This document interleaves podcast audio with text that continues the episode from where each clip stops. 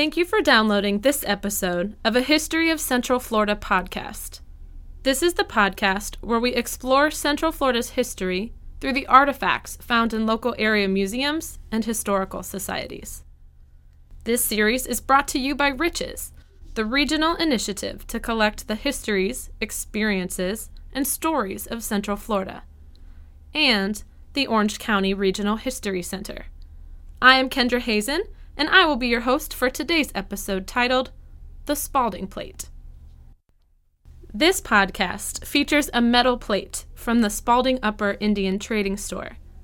In 1774, the famous American naturalist William Bartram visited the Spalding store, which was located in what is now Astor, Florida. Much of what we know about the store is due to his experiences. At the time of his visit, an agreement with the Creeks and Seminoles enabled the British to maintain a store to trade goods with local Indians. Dr. Daniel Murphree from the University of Central Florida tells us about the establishment of these trade stores. The Spalding store was one of these outposts established by uh, European trading companies that had really started emerging in the southern colonies in the late 17th century. And they're very important, not just for the trade goods, but for the interaction they kind of fostered between Europeans and natives. The Spalding store in particular is interesting because it's uh, just off the St. Johns River, and it was probably one of the most southern located trading outposts involved in these kind of things. And it evolved over time not just to be involved in the deerskin trade, but to be kind of a, a central supply uh, depot for both Indians and colonists uh, in the region. At the end of the French and Indian War in the 1760s, the British received Florida from the Spanish and divided the region into two separate colonies East and West Florida. The Spalding store was located in East Florida.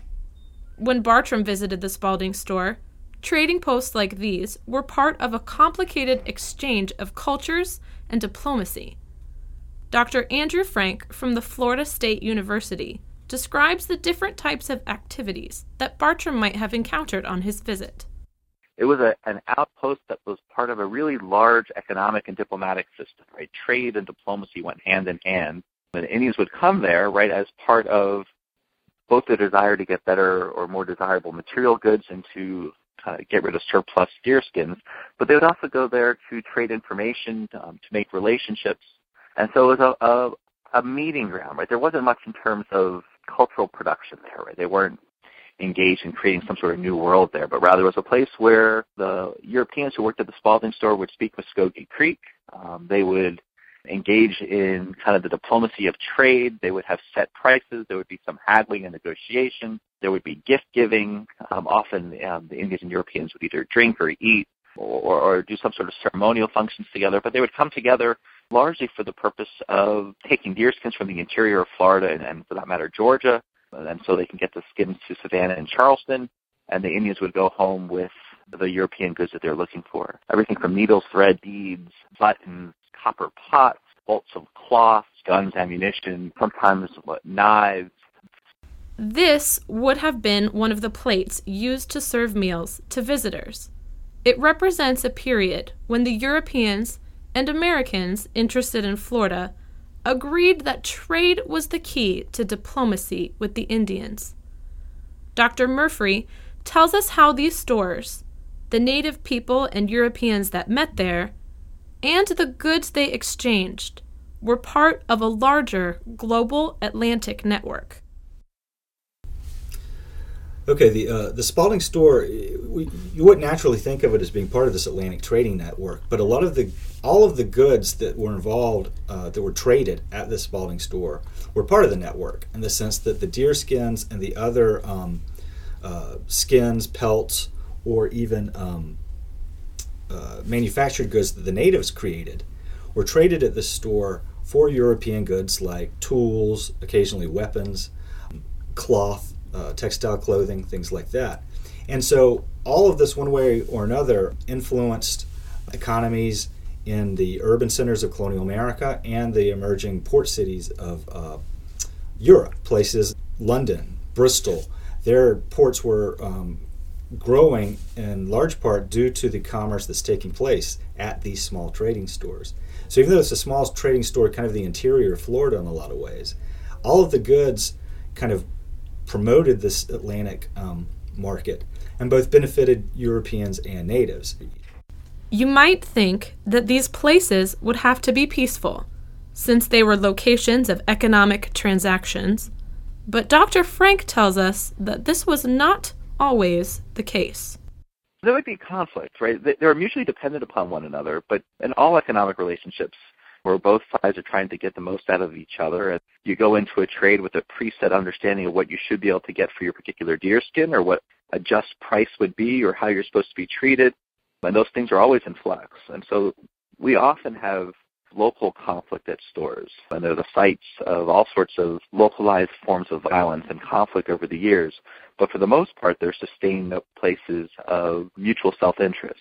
So right when when when wars come, sometimes stores become kind of the focus of, of conflict because right it's uh, it's a pretty well-known entity. Often trade becomes the cause of a war. Right? Uh, people are frustrated by the bad prices or problems with debt. It, it can become a place of, of violence. But for the most part, the Spalding store was a place where Indians and Europeans came together to pursue their own ambitions, but they did so peacefully. Although these stores could experience local turmoil and violence day to day, Dr. Frank tells us that these trading stores actually maintained a great deal of continuity throughout the turnover of colonial administrations.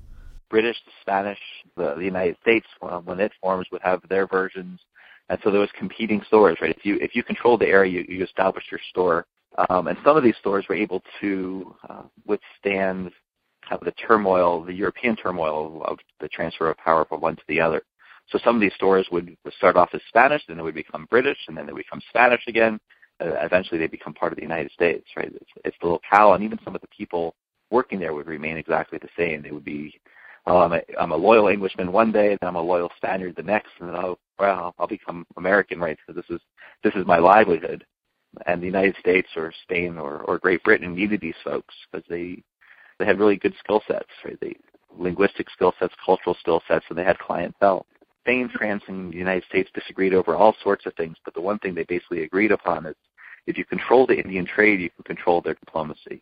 While the dinner plate featured in this podcast was witness to these kinds of diplomatic interactions, these stores also served an important function to the settlement and colonization of Florida as a region. Dr. Murphree tells us the impact of these trading posts on Indian resistance to European colonization.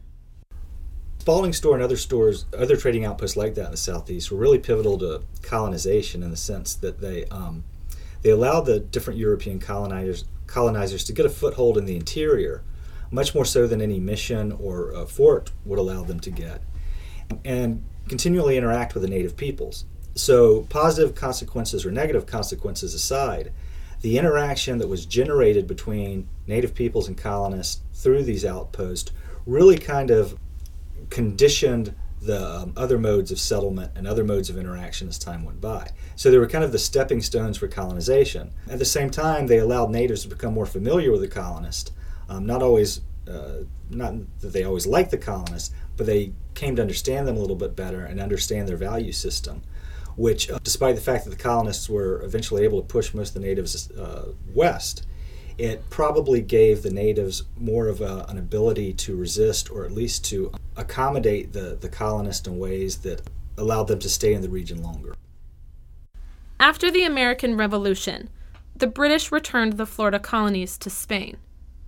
During this time, known as the Second Spanish period, these stores confronted a new nation to the north that was interested in southward expansion the United States. Dr. Murphree tells us how these stores were caught in a shifting set of circumstances as East Florida changed hands in the early 19th century. The interesting thing about these trading depots, like the, the Spalding um, store, is that they, you can kind of trace the um, imperial rivalries and boundaries changing during this period. Or during the British period, you saw a lot of these um, trading outposts, especially in kind of the northern tier of Florida, but they began to change in their, their characteristics during the second Spanish period. mostly because the the, the Spanish. Um, it's not so much that they discouraged these outposts, but they, they tended to favor some trading groups over others. And there was also a lot more um, hesitation by colonists in what was becoming the United States to trade with these um, outposts over the border. And then by the time the Florida becomes a territory, you essentially see a lot of the the, the Spalding store type of uh, trading outpost disappear because the U.S. was much less interested in trading with native peoples like the Spanish or the British before them, and this was kind of the dawn of the removal period too. So they were more interested in actually isolating, um, centralizing, or actually removing the natives. Like the store, this plate was at the nexus of international trade, diplomacy, and the rise and fall of imperial powers who tried to colonize East and West Florida. By the time the United States acquired Florida from Spain in 1822, the Spalding store and its function became obsolete.